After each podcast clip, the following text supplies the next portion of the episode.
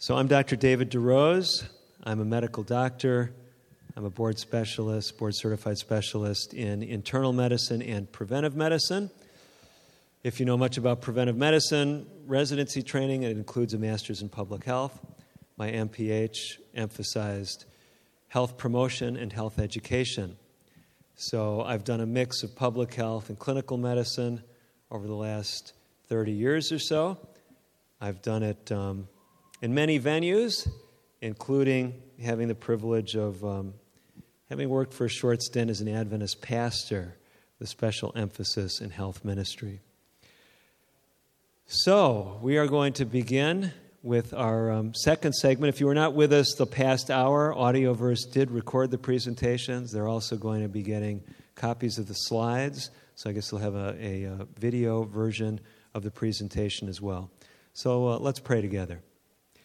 Father in heaven, we want to thank you for the privilege you've given us of just being here, being able to be with like minded professionals and their support teams.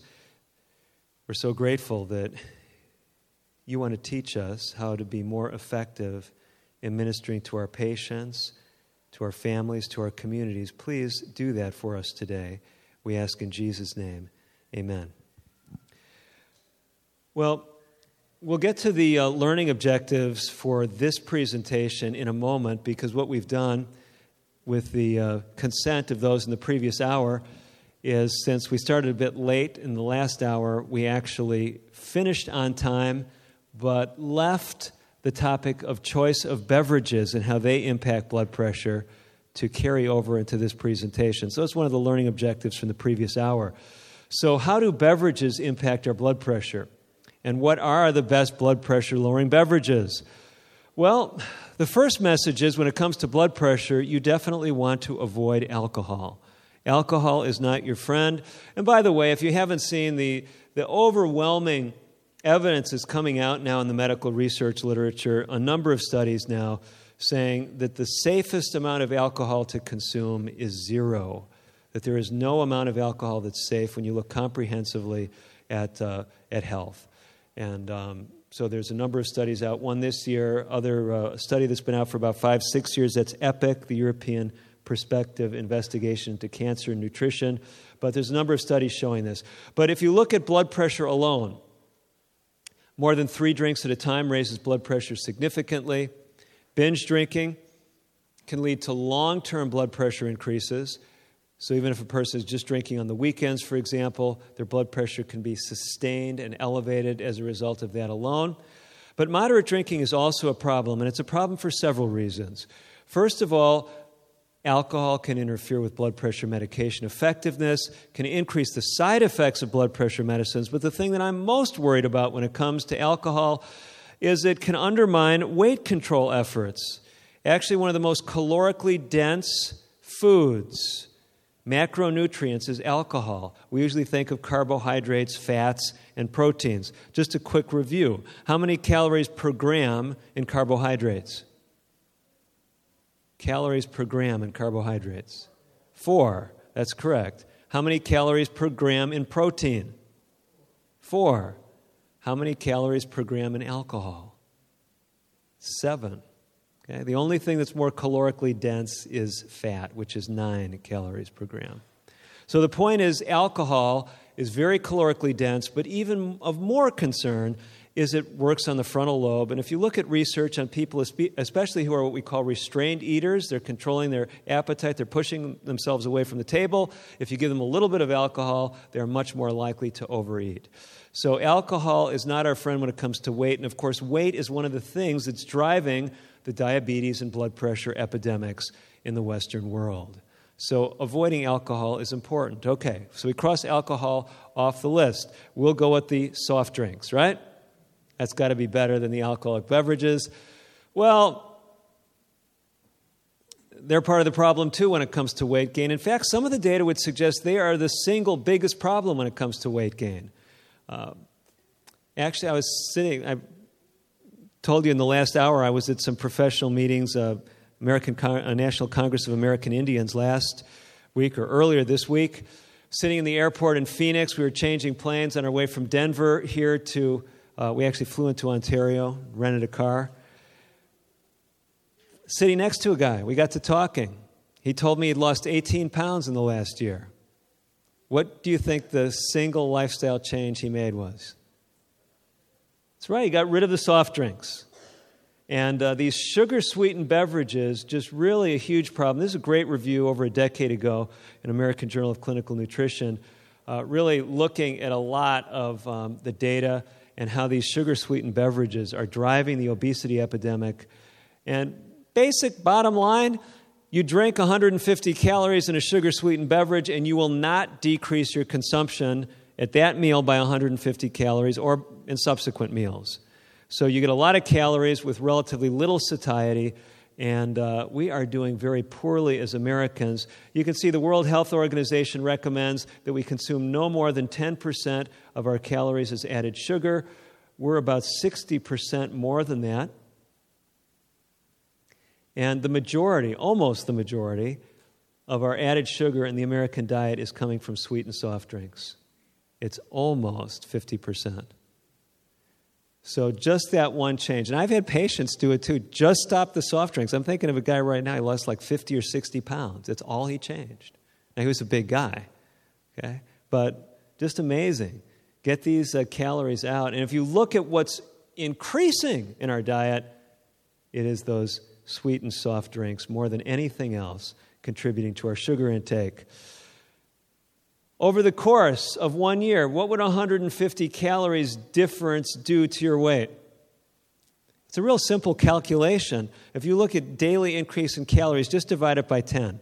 So if you were to consume 150 calories a day more throughout the course of a year and you change nothing else, nothing else in your caloric intake or expenditure, you would gain 15 pounds over the course of a year. Really adds up. Okay, that's it. Diet soft drinks. They're the winners when it comes to hypertension, right? Well, actually, if you look at the data on diet soft drinks, they actually increase the risk of the very things that are associated with high blood pressure. This is a study looking at uh, strokes and diet soft drink consumption from uh, Manhattan, there in New York City. Multi ethnic uh, study, about 2,500 people. And what you see is if you want your lowest risk of vascular events like stroke and heart attack, you want to avoid what? The diet soft drinks. Well, you knew the answer all along, didn't you? Just stick with water and, of course, your coffee so you can get going in the morning, right? How is caffeine when it comes to blood pressure? It's actually a very interesting topic. Um, but uh, if you look at what we call acute effects of caffeine, they're actually substantial. I mean, they can raise systolic blood pressure 15, as much as 15 points, diastolic blood pressure in a similar range. But the critics of, of this kind of data, they say, well, but once you become a habituated coffee drinker, your blood pressure really doesn't go up much. And yes, it's true, your blood pressure doesn't go up anywhere near as much as if you're caffeine naive. But some years ago, Jack James wrote in the journal Psychosomatic Medicine a, uh, a review that I thought had a very telling title Critical Review of Dietary Caffeine and Blood Pressure, a relationship that should be taken more seriously. So, what was Dr. James telling his fellow professionals? Don't minimize the effect of caffeine on blood pressure. That, that's what he's saying, right? We need to take it more seriously. And perhaps the reason we don't take it more seriously is we have the coffee pots in the doctor's lounges, right? And at the nurses' stations. Is that possible? Can our own lifestyle affect our choices? Here's how uh, James concluded his review extensive evidence that caffeine at dietary doses increases blood pressure. It is true that we become less sensitive to caffeine's effects, but, but, even, even when a person is using this habitually, there still are pressor effects. That means the caffeine still tends to raise blood pressure, and it will raise it in the range of four points systolic and two points diastolic. Oh, come on, you say. I mean, it's nothing. Four points systolic? Now, if you're looking at the construct that we're looking at, we're talking about 10 different categories that affect our blood pressure. If you look at 10 different categories, all of which affect your blood pressure four points, how much could you affect blood pressure cumulatively if it was additive? Huge, yeah, 40 points, right? But even this small a change population wide, if you look at the data, that would decrease premature deaths from coronary heart disease by 14% and stroke by 20%. So even just lowering population blood pressure by that range, it would make a huge impact. You don't understand it?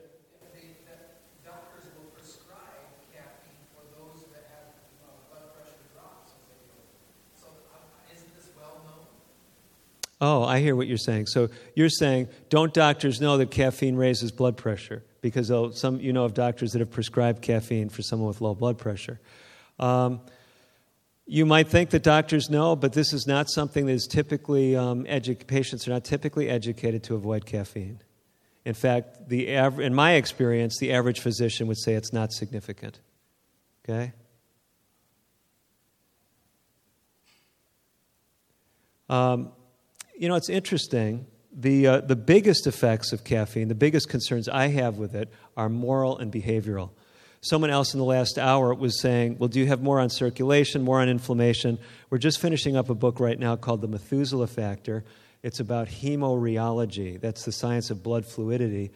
And uh, caffeine has a, a, major impact on this too, impairing optimal circulation. But uh, I'm going to actually just quote you something uh, from the book. Um, I'm just going to read it to you. So, this is uh, perhaps an even more amazing example of the connections between caffeine and bad habits. We're speaking about the connection between choices and caffeine use. Caffeine has been called bad habit glue by some neurophysiologists.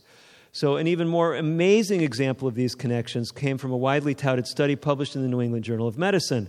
The publicized take on this large study, with data initially coming from over 600,000 people, this is an AARP study, data from uh, retired persons in, in America, was that coffee drinking helped people live longer. That's right.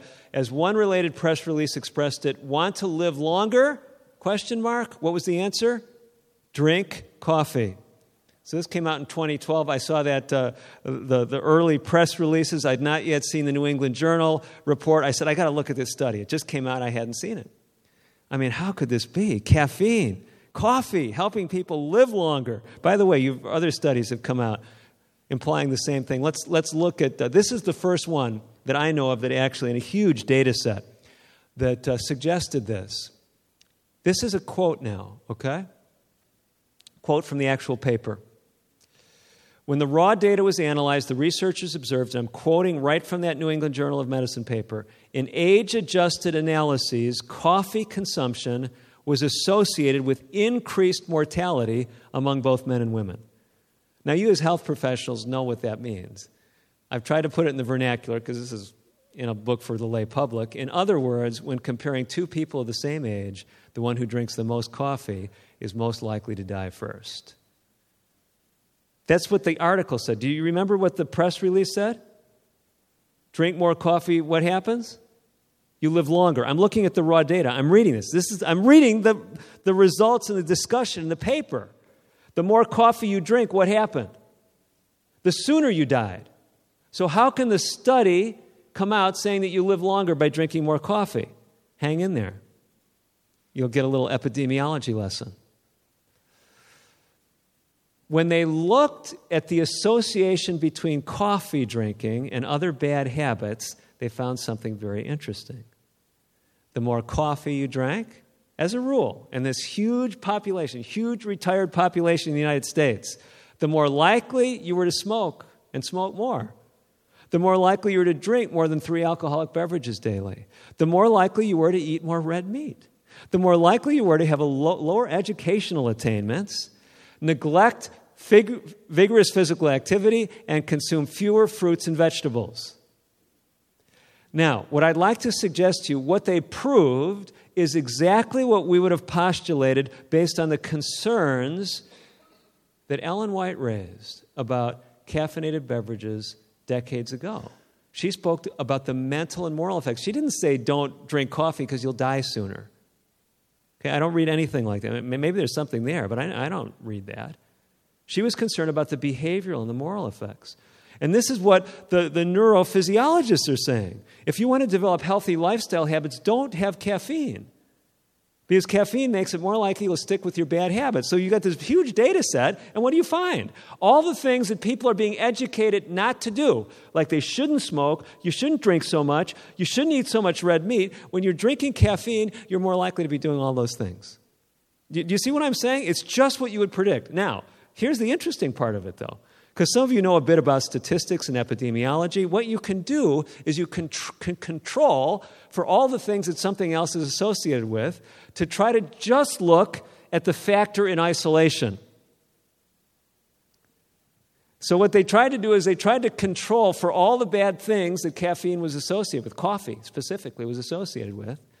And they came to the conclusion that coffee actually helped you live longer. Now, you should be very suspect when the raw data shows you one thing and you do a bunch of statistical analyses and you come to a totally opposite conclusion. Okay? But the lay public sees the headlines, you know, major landmark study, drinking coffee helps you live longer. And they never read the fine print that the more coffee you drank, the sooner you died. I mean, that, and I'm smiling about it, but it's tragic, isn't it? And so, I, what I'm saying is the message that, that God's given us is relevant to what people are hearing today and, uh, and what they're being misinformed about. Well, you know, then, of course, what should we be drinking? There's no surprises. You say, why did we take all this time? We all knew that we should just be drinking water. But the more ammunition we have to help our patients, I think the better off we are. If you haven't seen this uh, study from uh, Loma Linda years ago, back in 2002, uh, really excellent uh, data from the Adventist Health Study, basically showing doesn't take a lot more water drinking to protect you from a fatal heart attack. Uh, in the Adventist Health Study, the difference was uh, only a few glasses a day. We weren't talking about huge amounts of water, just in five, five, more than five glasses of water per day compared to less than two. Basically, cuts your risk of a fatal heart attack in half. It's not true with other beverages. You probably gathered that already from most all the other beverage classes we looked at. Research actually suggests that uh, water drinking can help with weight loss, not just by substituting for calories, but actually because of metabolic effects. And water only fasting has powerful blood pressure lowering effects, so powerful, in fact, that I do not recommend patients who are on medications for blood pressure or diabetes just go on a water only fast without working with a doctor who's adjusting their medications. And uh, I won't spend any more time than that, but uh, Dr. Goldhamer has published uh, that research. So now we're on where we were supposed to be at the beginning of this lecture with the blood pressure lowering environment. So, the objectives for the, uh, the rest of this uh, presentation are as follows. We're going to try to list five simple ways a person can enhance the blood pressure lowering potential of his or her environment. We're going to enumerate at least three simple strategies to deal with noise pollution. We'll see why that's important. How can social connectedness help you in dealing with stress? And then we'll look at the medical literature as it relates to spiritual factors in blood pressure. We'll try to cover all of that in our remaining time together. The clock actually ends for us right at 4:10. Am I oriented, Steve? Is 4:10 our official ending time? Okay. So that's what we've got ahead of us. Okay, so let's talk about environment and blood pressure. So, for those of you who are just joining us, we're looking at a construct, looking at different natural strategies to address high blood pressure. We're using what we call the no pressure approach. 10 different areas. We've talked some about nutrition and optimal choice of beverages. We're talking now about environment. What in our environment can affect our blood pressure? There are a number of things in environment that actually influence blood pressure. We're going to talk about three, at least briefly, and that is quiet, sunshine, and fresh air. Really interesting data on quiet and how that can affect blood pressure, or conversely, how noise can affect blood pressure. The more road traffic noise you're exposed to, the higher your blood pressure will tend to be. If you live in a more noisy environment, your blood pressure will be higher than if you live in a more quiet environment. In the uh, research findings, if you look at how close you live to a major road, that is a direct predictor of what your blood pressure will be. Now, you say, well, Dr. DeRose, I can't change where I live. I'm stuck. I mean, I've got a reverse mortgage. What can I do? You can actually move where your bedroom is. They've actually shown if you just move your bedroom to the side of the house or the side of the apartment that has less road traffic noise, your blood pressure will go down. So, we're coming up with some practical strategies to deal with noise. One is you could move to the country. Okay? Second one is you could move your bedroom if you can't move your house. And now there is a third strategy. By the way, this has been studied. This strategy has been studied in some of the most noisy environments in the world. Do you know what some of the most noisy environments in the world are? They're found where some of you work in intensive care units. Did you know that? They're very noisy places. And so they've done research on just giving patients earplugs and blinders, dramatically improving not only their sleep, but also some of these physiologic parameters. Isn't that interesting? So, noise, a lot of us don't think about it, but people say, well, I, listen, I'm eating well, I'm exercising, what else can I do for my blood pressure? Control noise in your environment. Mechanism, it's probably activating your sympathetic nervous system, and anything that activates those stress hormones will tend to raise blood pressure. Okay, let's talk about some other things in the environment. Sunshine. Well, there's a number of lines of evidence that suggest that uh, sunshine lowers blood pressure. Many people think it uh, is a result of vitamin D. Some debate whether it's a vitamin D relationship, but um, much of the data points us in that direction. So we're suggesting that people optimize their vitamin D status. Of course, there's a multitude of benefits that uh, vitamin D offers. It has immune enhancing effects, bone health effects, anti inflammatory effects. It does also seem to have anti-hypertensive effects. You say, well, I'll just go out in the sun. Well, unfortunately, because of uh, the ultraviolet B rays that we need to make um, vitamin D in the skin, you have to be, well, you have to be in a place where the sun comes high enough above the horizon that the ultraviolet rays can get through the ozone, those UVB rays, and you can make vitamin D. This is from a, review by Dr. Holick. Michael Holick is one of the uh, world experts on vitamin D. And it shows you what the data indicates, and that is if you live uh, in Boston, there's going to be about four months of the year where even if you go out and sunbathe on a roof, if the weather's conducive and you could do it, you're not going to make vitamin D. If you come from my wife's father's birthplace, Bergen, Norway, it's six months of the year. Now, here's what's really interesting. We uh, lived and, and, worked in Maine for a while, and we'd ask uh, the old Mainers sometimes, did they have to do anything during the winter months? And they would say, many of them would say, we had to take cod liver oil. They would usually not say it with a smile. And do you know what cod liver oil happens to be a rich source of? Vitamin D. So um, some of these dots were, you know, just connected by observation. Maybe it was they noticed their kids had less colds or things because vitamin D has immune enhancing effects, but uh, very interesting nonetheless. So here's what we recommend if you live at a latitude further than 35 degrees north or south of the equator take a vitamin D supplement during those relevant portions of the year. What about fresh air? What is the single biggest threat to fresh air as it relates to blood pressure? Yes, tobacco smoke. That is correct. Do you have any idea how much a single cigarette can raise your blood pressure? Yeah, every cigarette raises blood pressure. It's a, it's a short effect, usually returns back to normal within 30 minutes. Uh, the effect seems to be greatest typically with that first cigarette, and let's actually look at what it is. Look at this. Within four minutes, a 25 point rise in blood pressure. Now, it's interesting to me as a physician, we, we often tell patients, you'll read guidelines, you know, make sure you haven't had a cigarette in a half an hour if we're going to check your blood pressure. So we want to know what it, you know, what it runs. But if this person's a habitual smoker, what are they doing? All day long, they're keeping their blood pressure elevated by nicotine.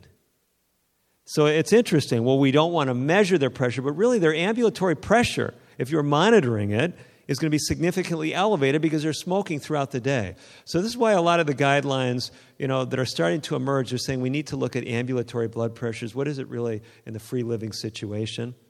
But uh, cigarette smoking is a significant concern. And by the way, we don't have time to talk about it here, but from a vascular standpoint, early data is suggesting that marijuana smoke is worse than tobacco smoke. So if you haven't seen some of that data, it has worse effects on the vasculature uh, than tobacco smoke. And that's even secondhand marijuana smoke. So I know some of you are not interested in that topic at all. I'm speaking a bit facetiously. I think we should all be interested in it because um, if you're not already having all kinds of patients coming into your office thinking this is the new wonder drug, um, it's, uh, it's being sadly misrepresented in the literature. You say, well, okay, we're not going to smoke, we're not going to, you know, but we're going to chew or dip. Well, even the smokeless tobaccos are associated with blood pressure elevations. I was speaking with an audience about this once, showing them some of this data like why would uh, smokeless tobacco raise blood pressure? It's not just the nicotine, but uh, the smokeless tobacco often has high sodium content, and it often, many of them have licorice and licorice has a blood pressure raising effect. I was telling an audience this, and I heard an audible gasp from the back of the room. It turned out it was a, a woman of a German background who had a special fondness for licorice that she had grown up with. I don't know if it's more popular in Europe than it is here in, uh, in the States. And uh, she apparently had high blood pressure. So this was her moment of illumination that maybe her uh, licorice consumption was contributing to her blood pressure. Well, here's one of um, my favorite topics because this, we're, we're trying, trying to help us uh, see this material not only from the standpoint of clinical medical practice, but also our role in our communities. And I think every one of us, if we're health professionals, should be involved in ministry at a church based level, at least supporting it in some way. You say, you know, Dr. DeRose, I am spread so thin, I can't do one more thing, and I respect that. But um, do what you can to um, encourage health evangelism in your local church. And one of the things that you can do is just show up and um, live a healthy lifestyle. Do you realize that, that your example is powerful? And, uh, and people realize what your example is. Did, did you know that? You don't have to advertise it. I got involved in health evangelism without ever wanting to do it. I started going to a small church when I was a resident. And in that small church, after a short while, some people came up to me and said, We need you to give a nutrition seminar at our church. I'd never given a nutrition seminar.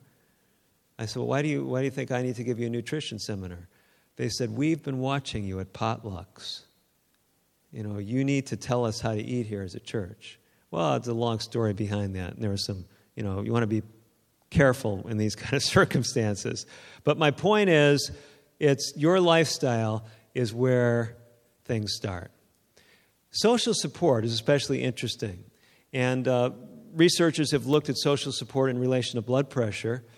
By the way, when we talk about social support, do you realize we're talking about why your churches are so important as agencies for lifestyle change in your communities? Do, do you realize we're more disconnected than ever before as a society? You know, we have more ways to connect but we're more disconnected. Have you thought about that or seen data on that? So yeah, we have all these friends all over the world, and you know we you know we have all these Facebook friends and stuff. But people, there's no one they can turn to uh, to talk about their deepest problems. You know, other than someone online that isn't really there, maybe can't support them in any tangible ways. So um, social support is really a needed commodity, and it's very important when it comes to blood pressure it's actually a biblical commodity, and even uh, Christians Some are, you know, not attending worship, maybe even Seventh day Adventists that you know. They say, well, you know, there's a better preacher on TV than we have here in our home church. So we'll just, you know, turn on the Hope Channel or turn on 3ABN. Have you heard things like that? But we need to come together. And this is uh, data from the endocrinology literature.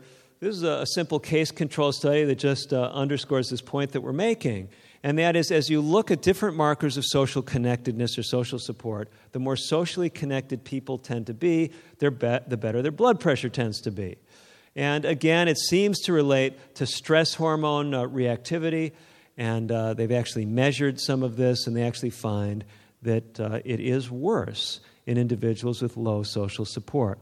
Now, this is a really fascinating paper. I, you know, papers that especially fascinate, fascinate me are often ones that I can't fully understand. This was some uh, very technical, uh, what we call spatial analysis. They're actually looking at the spread of obesity in America. So, although I couldn't understand all the uh, specific ways they were, these researchers were mapping this, it was very, very interesting because what they found this is probably the most telling graphic they found that obesity in America over the decades had been spreading like an infectious disease. So, if you were mapping obesity, and you look at the, the spread of obesity, you would say this isn't just random. You would say there is a disease that started in Greene County, Alabama, and it just started to spread throughout the southeast and then has extended to affect most of America. You say, well, what's the significance of that? Well, the significance of it is what these authors were looking at. And now, some of their conclusions, I think, are a little bit, uh, oh, taken a little bit too far. But they're basically saying that social and societal factors may ultimately be greater determinants of obesity than our personal choices. And um, you might say, well, how is that taking it too far? Because, again, if you were with us the past hour, and uh, we've mentioned this a little bit, these social determinants of health. What are we doing in the social milieu that we live in that can actually change the environment? How can we make it easier for people to make healthy decisions and more difficult to make bad decisions? And, and your churches are to be bastions, I believe, in your communities of healthy living. So if you haven't thought of your church that way, I'm challenging you to think of it that way because it's supported by the research literature. Here's what they're saying where we live and who we keep company with may be among the most important factors when it comes to weight optimization. What does all this have to do with high blood pressure?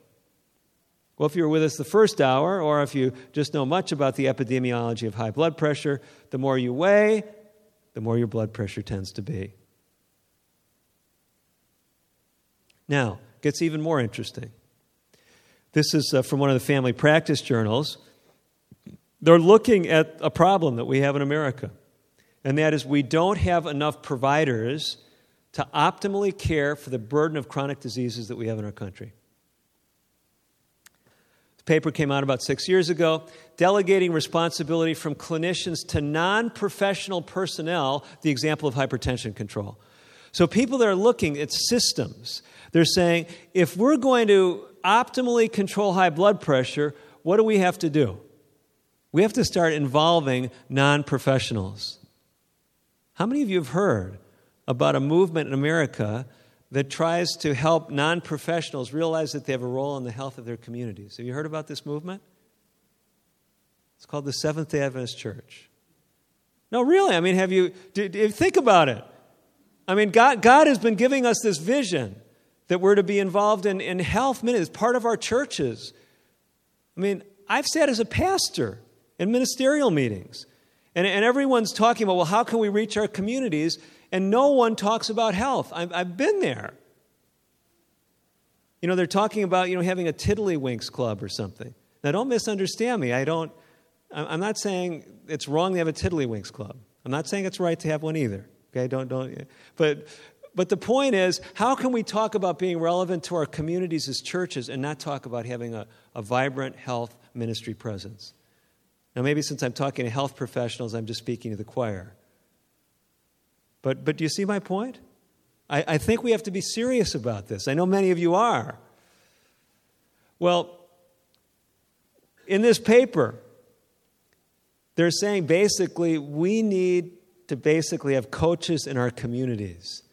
And uh, really, I think our churches are ideal places. I know Weimar is doing a lot with training their students. They have a, a six month program where they train students on being active in their churches and uh, having this role as being coaches. How can you work with people as coaches? I shared with you in the last hour some of the results from um, a program that we have. It uses um, four uh, sets of DVDs and a book 30 Days to Natural Blood Pressure Control book. And then we have a bridge series called Healing Insights from the Gospel of Mark. But basically, what we're doing is whether people use the DVD based resources or whether they use the free resources that we talked about in the last hour that I'll, I'll recap for you who just joined us here we're seeing significant changes. Now, this is a small series. These are three community based programs. These are all church based, Adventist church based programs throughout the country, several different places. And uh, you can see 25 individuals went through these programs who had high blood pressure using a criteria of a systolic blood pressure greater than or equal to 140. And you can see over the course of a four to eight week program, so it's designed as a 30 day program but it can be run over eight weeks. There's eight modules, DVD based modules for the program. And you can see an average drop in systolic blood pressure about 17 points, diastolic blood pressure about 8 points. So, do you have a comment or question? Mm-hmm.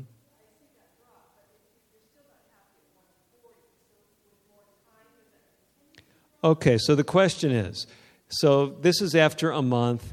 Could a person lower it further at 140 and could they lower 78 down to 72? We could say, well, theoretically they could, but I mean, the data we have is just the data we have. So we only have data for the, but for the four week program or eight week program, depending on what frame they ran it over. But the point is, this is a mean. So obviously, there's some people who lowered it below 140 and others who didn't get it that low because that's the, you know, basically the average of the 25 subjects.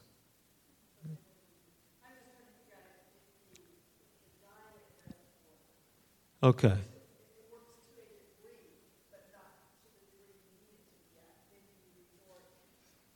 Okay, yeah, so the question is okay, fair enough, fair enough. So the question is, you know, when do you use medications? And of course, we use medications in anyone who has, who has a dangerously high blood pressure.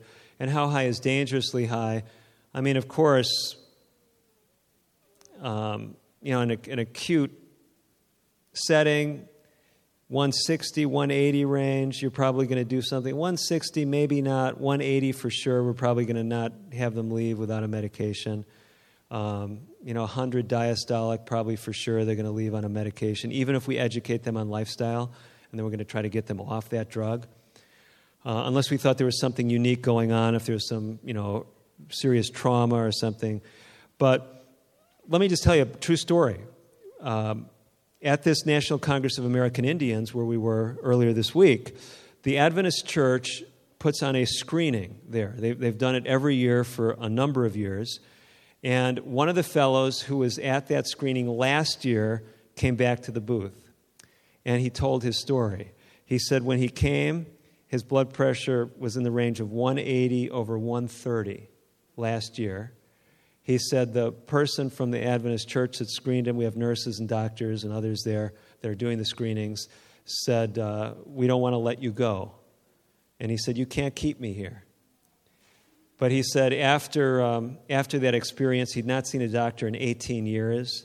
Um, he went to see his doctor. By the way, if you're wondering why I have this detailed story, I host a weekly radio show called American Indian Living, and he actually joined me for a segment on the show. So his name was Jeff. And usually we don't tell patients' names, but he's the whole world's going to hear his name, okay? So he's fine with it. Anyway, so Jeff's telling his story, and he, uh, he goes back to his room. He says, I got to change my lifestyle. He says, I'm going to stop drinking. And I guess he was drinking quite heavily. So he stops drinking. He comes back now to screening, saw his doctor, got on some medication, whatever. Uh, he's off the drugs apparently now. But he's lost 140 pounds. Now, he was a bad guy, uh, a bad guy, big guy. He weighed, uh, he probably said he was a bad guy too, but he weighed um, over 400 pounds. So he's down now to like 260. Um, he's still got some weight to lose, But um,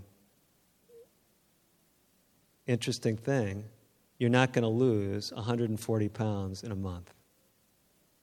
So I, I share that example with you because some changes do take a long while. Weight loss is one of them. So we'll see benefits from diet quicker than we will see benefits from getting to your optimal weight if you've got you know 150 pounds to lose. So yes, you know we individualize things, and I want I want a person. I, I don't. I'm not happy with someone's blood pressure running consistently over 140 over 90. So they're going to be on medication if they can't with you know initial lifestyle changes get it below that. So they'll be on medication. Then we'll try to back them off the medication as they stick with the program, as they lose weight, as they improve their diet, et cetera, et cetera. Okay? So um, I told you we had free resources for you. Last hour, some of you were asking me at the break where they are. If you go to compasshealth.net, that's my website. That's the best place. You can get uh, PowerPoint slides, you can get scripts of materials, you can get free uh, videos there. And uh, one of the resources I told you about was this um, compasshealth.net slash health sabbath, health hyphen sabbath. If you can't get there, just by navigating on the Compass Health website under our free materials, just use this uh, address, compasshealth.net slash health hyphen sabbath. If you go there, it'll take you right to the NAD website. And by the way, Angie David the NAD. Dr. David is the director of the NAD uh, Health Department. She will be here in this very room giving the next hour presentation. But uh, she and her team have a health Sabbath every year. And in 2018, the health Sabbath was on heart health and especially on blood pressure. And so, um, my colleague who helped write our book, 30 Days to Natural Blood Pressure Control, Trudy Lee, she's a nurse practitioner, she actually adapted our materials, put the PowerPoint slides all together for you, gave you scripts if you want scripts, so that you can have um, more than the materials that we touched on in these last two hours. They're available for you there. Uh, what we developed more recently is this program. If you go to YouTube and you type in 30 Days to Natural Diabetes and Blood Pressure Control, we have 30 daily, five to six minute videos where I walk people through a lifestyle program and the reason why it's diabetes and high blood pressure is I'm doing a lot of work with diabetes among Native Americans, and uh, we're finding that they may think they have a great program at their, their tribal health clinic for diabetes, but they're not addressing high blood pressure. And we start speaking about high blood pressure and diabetes together, and they start looking at lifestyle, they realize often that there's more material that they need. So we prepared these uh, 30 daily five minute videos that can be, uh, can be watched. You can use them in conjunction with things that you're doing at your church, in your office. Um, I know a diabetes educator in one of the tribal health clinics. She's showing some of these to her patients when they come for diabetes education sessions. Well, we want to conclude by talking about stress management and exercising faith in God. This is um, actually, I think, very, uh, very interesting and practical material, and it does relate to uh, scientific data. So, we've been walking you through this, uh, this construct that's in our book, 30 Days to Natural Blood Pressure Control. The 14th chapter in this book, which is the, the last major chapter, is on spiritual health. It's actually called uh, Spiritual Health Neglected Dimensions. That's the uh, kind of a spin off of the book chapter. It's a, um, the DVD that we have that, that complements the book. For those of you that didn't hear in the last hour, Dr. Steinke, who was supposed to present with me, is um, in the midst of a uh, cross country transition. He had been practicing for a number of years in the Northwest, and he's relocated to the Collegedale, Tennessee area. So he's um, staying by the home front, keeping his priorities straight while we uh, carry on without him. So I told the, the group the first hour that if you have any complaints about what was not covered, it's all Dr. Steinke's fault. If he were here, we wouldn't have had such glaring oversights, okay? But don't blame him because I gave him permission not to come. He wanted to make sure we could still limp along without him. But anyway, spiritual health, neglected dimensions. Let me tell you what we've tried to do. We've tried to actually package many of the truths that God's given us in His Word and given to us as Seventh day Adventists in a way that would be that would, let's put it this way, in a way that would not unnecessarily antagonize people from any spiritual walk. So, whether they're Buddhists, New Age, atheists, agnostics, how could you do that? How could you present biblical principles and uh, discussions about spiritual health? Let me just kind of walk you through just an overview of the construct. We can't go through it all, and then I'll show you some data. But um, basically, we talk with people in the chapter and in the video that there really is a question that is resonating throughout the world right now, and that is is religion good or bad? And if you haven't heard this, it's really happening all around us. When people talk about things happening, often religion is brought into the discussion. And you may hear people saying, Oh, I wish everyone was, you know, religious, if they were more spiritual, if everyone was just like Mother Teresa or the Dalai Lama, what a wonderful world this would be. Have you heard things like that? The flip side is, you know, religion causes all the problems in the world. There's all kinds of fighting. It's because of religion. We'd all just be better off if we were, you know, atheists, just intelligent atheists. So, as a, as a physician, you know, I don't have much credibility in the world to speak on the subject of whether religion is absolutely good or bad, but at least I have some credibility, and you do too as health professionals, to speak about whether religion is good or bad for health, right? We can look at data, we can look at connections between spirituality and religion and health. There's a lot that's been looked at. And so, um, in this chapter 14 and in the video, like I said, we look at connections between spirituality and health.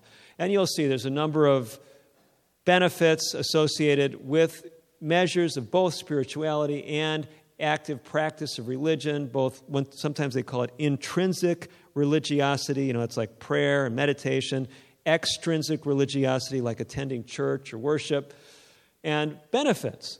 And especially when we speak about blood pressure and cardiovascular disease, there is data showing that you're more likely to have lower blood pressure, less hypertension, less cardiovascular disease, and a longer lifespan if you prioritize spirituality and religion. Well, this is uh, some interesting data looking at these two different dimensions of spirituality. Regular church attendance in uh, the literature has been shown in general to be favorable to blood pressure.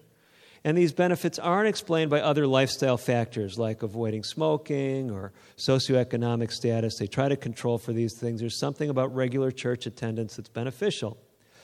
But um, there is evidence that an individual's personal spirituality the personal importance of religion is even more beneficial for lowering blood pressure than church attendance. So the bottom line is both are important. So when you are attending church and the pastor says, you know, prioritize your personal devotional life, he's not just speaking about spiritual principles, you could say he's speaking about a health principle. Now, there's a number of examples of this. I'm not going to spend time on all of them, but let's look at this. This is um, very interesting. Harold Koenig is one of the uh, world uh, leaders in research on spirituality and health. He's based there at Duke University. Uh, some of you have uh, seen him. He's very friendly toward uh, Seventh day Adventists. And uh, Dr. Koenig and his colleague reviewed some 3,200 studies looking at spirituality and health. They found that 63 of those 3,200 papers looked at connections between religiosity and blood pressure. Now, 57% showed that increased religion and spirituality lowered blood pressure or caused less hypertension, was associated with it. But 11% showed the opposite more spirituality had higher blood pressure. So, what would you do with data like that? Well, you'd start to ask the question well, you know, spirituality and religion isn't just homogenous, right? There's different forms of spirituality, different forms of religion. So, although people often want to talk about how spirituality and religion is good for you, even in the literature, what uh, we're saying, and what I would suggest that you can say to your patients, to your communities, it really depends on what kind of spirituality and religion you have. There's actually data to support that. Koenig himself and some other uh, co uh, investigators looked at this in a different context. They were looking with people who were dealing with significant illness, and they actually found that there was, a, there was certain types of spirituality that actually hastened their demise. They were more likely to die if they had what uh, they, the authors described as a religious struggle with illness. And they actually had several questions, several types of lines of thinking that illustrated what they called a religious struggle. So uh, the person was wondering whether God had abandoned them. They were questioning God's love for them. Um, they thought that the devil basically was in charge of things that were happening in their life. Now, we would say, well, that's true. I mean, the devil is doing all kinds of bad things. But this is more of that fatalistic outlook that basically your, your life is just being ruined by, uh, by Satan. And it really, you'd say, all of these things undermine God's goodness and God's work in your life. So there is a, a type of spirituality that's detrimental. And this is so this is this is medical CME. This is based on the research literature. We're just going through what uh, medical research has shown. And basically, my point is to divorce spirituality from these discussions when we speak about chronic disease. To divorce religion is actually not doing our patients a service. So, to me, and to um, some of those who've worked with me on this, spirituality's neglected dimension is to find something across spiritual orientations, across the, the spectrum of spirituality, that actually can, can talk with people about what kind of principles, what kind of principles can you champion as a church that, uh, that actually will resonate across your community. And uh, what we suggest is that perhaps the very best thing, best summary in antiquity of, a, of an approach to spirituality that's health enhancing is the Sermon on the Mount. And you say, well, we know the Sermon on the Mount. But I would suggest to you if you look at the principles underlying the Sermon on the Mount, they're actually principles that every, pretty much every major religious group would agree with. No one says it's bad to be humble. No one says it's bad to try to make peace. Okay? I mean, you might say, well, Dr. DeRose, I debate that on. Well, in general, though, and I've, I had a Muslim patient who looked at uh, the chapter we have, and he said, you know, he resonated with that completely. I had a New Age patient who said, you know, this just really. There are some people that have a problem with anything with the name of God in it, but if a person is open minded and they, and they look at the principles of the Sermon on the Mount, what we do, and you have resources on that free website, we go through medical data that shows that all these things can help you lower your blood pressure.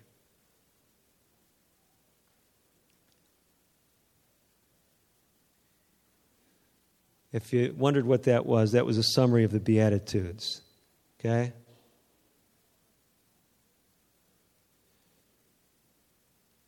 Those of you that were here, the few of you that were here the last hour, I told you we uh, had submitted a paper recently to a medical journal that looks at uh, these type of topics. We entitled it Spirituality is a Component of Complementary Approaches to High Blood Pressure Control. Does the nature of the spiritual intervention make a difference? And it was a report from a case series. I gave full disclosure to the last group and told them that this particular journal told us that they didn't really want to publish a case series. They really wanted us to do a prospective randomized trial which we have not done yet. But we thought this was very interesting because what we did is uh, we worked with a small lifestyle center in Europe, and uh, we actually did two different interventions. One of them used um, this Beatitudes based approach, gave the scientific rationale for why these different principles were health enhancing. And the other, we did a different biblical spiritual approach that was more based on the great controversy. And we found that those who did the approach that was focused on the blessings of the Beatitudes had markedly better blood pressure results in the program than those that um, had a different spiritual focus. Now, don't misunderstand me. I think the great controversy is an important theme to understand. But in the course of one week's time, to people that weren't exposed to this, uh, this did not seem to be as health enhancing as talking with them about blessings. If you really think about it, this is what we wrote in the paper we submitted. The Beatitudes are God's pronouncement of blessing, even in situations where a person might be tempted to question their blessedness.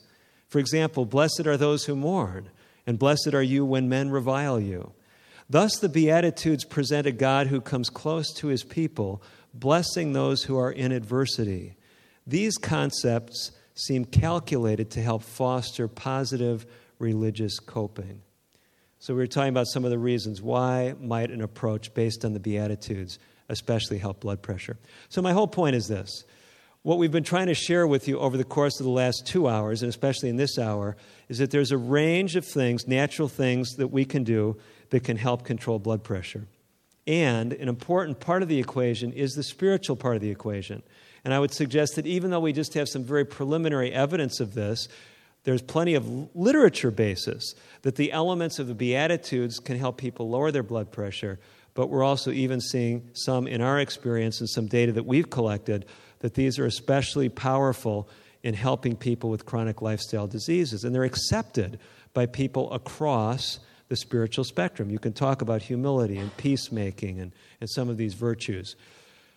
What I will tell you, though, especially interesting, because it comes from the perspective of the Sermon on the Mount, in fairness to people, I felt we had to share the cultural context of the Sermon on the Mount which means if you read through the 14th chapter in that book, 30 Days to Natural Blood Pressure Control, you'll read about sin, and you'll read about salvation, you'll read about the state of the dead and the Sabbath. All these things were part of the cultural context in which Jesus spoke. So, in the course of talking to people across spiritual lines, we actually exposed them to most all of the major teachings of the Seventh day Adventist Church. And so, and I, what I'm just telling you, some people would say, oh, well, this is a very creative way to bridge people, you know, to an evangelistic series or something. Well, you can use it that way, but what I'm telling you is that we're not just talking about bridging people, we're talking about ministering to people. And the things that we sometimes think of as bridging people to, to more spiritual events, these are actually things that actually help people right where they're at. And uh, if you look through that chapter, you look through some of our free material online, I think you'll see that come out. Well, we have a few minutes if you feel like there's some major loose ends that were not addressed. It's chapter 14. Chapter 14. Mm-hmm.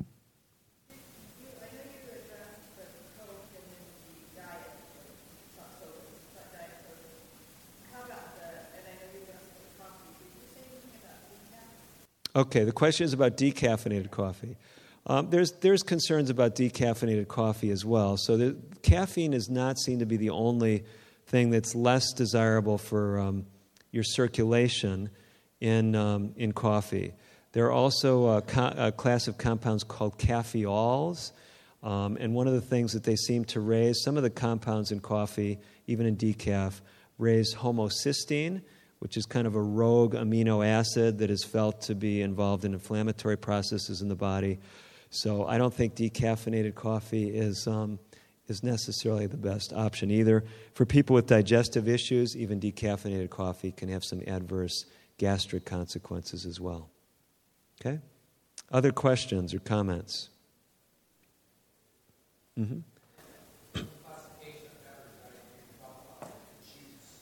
Oh, okay. Um, we don't. Uh, we didn't. We do. Th- well, let me just answer the question instead of because we did have a few minutes. Um, I sometimes prescribe juices for people who have weight problems and in other uh, weight problems in the sense of needing to gain weight. Okay? Because the very reason that we just saw, uh, liquid calories give you relatively little satiety per calorie. That's true of juices as well. So if someone's trying to gain weight, we might have them drink some juice a half an hour before meal uh, so that they're not really eating or drinking between meals so much. It kind of, but it doesn't seem to be fully compensated during the meal, so it can be useful in that context. But the average person who's overweight, if they think juicing is one of the strategies to lose weight, in my experience for most patients, that is not a good strategy again, because you get calories with relatively little satiety. Okay? So if it's helping you, and you're active and you're trim and it's helping you to maintain your weight, otherwise you'd waste away, then uh, I'm supportive of it. Well, we have one minute, so a 30 second question, a 30 second answer. Green tea. Okay, well, green tea, of course, has caffeine in it, so uh, I have concerns about it from that standpoint. Are there some good things in green tea? Uh, there are some good things in green tea. By the way, there's even some good things in tobacco and, and other compounds.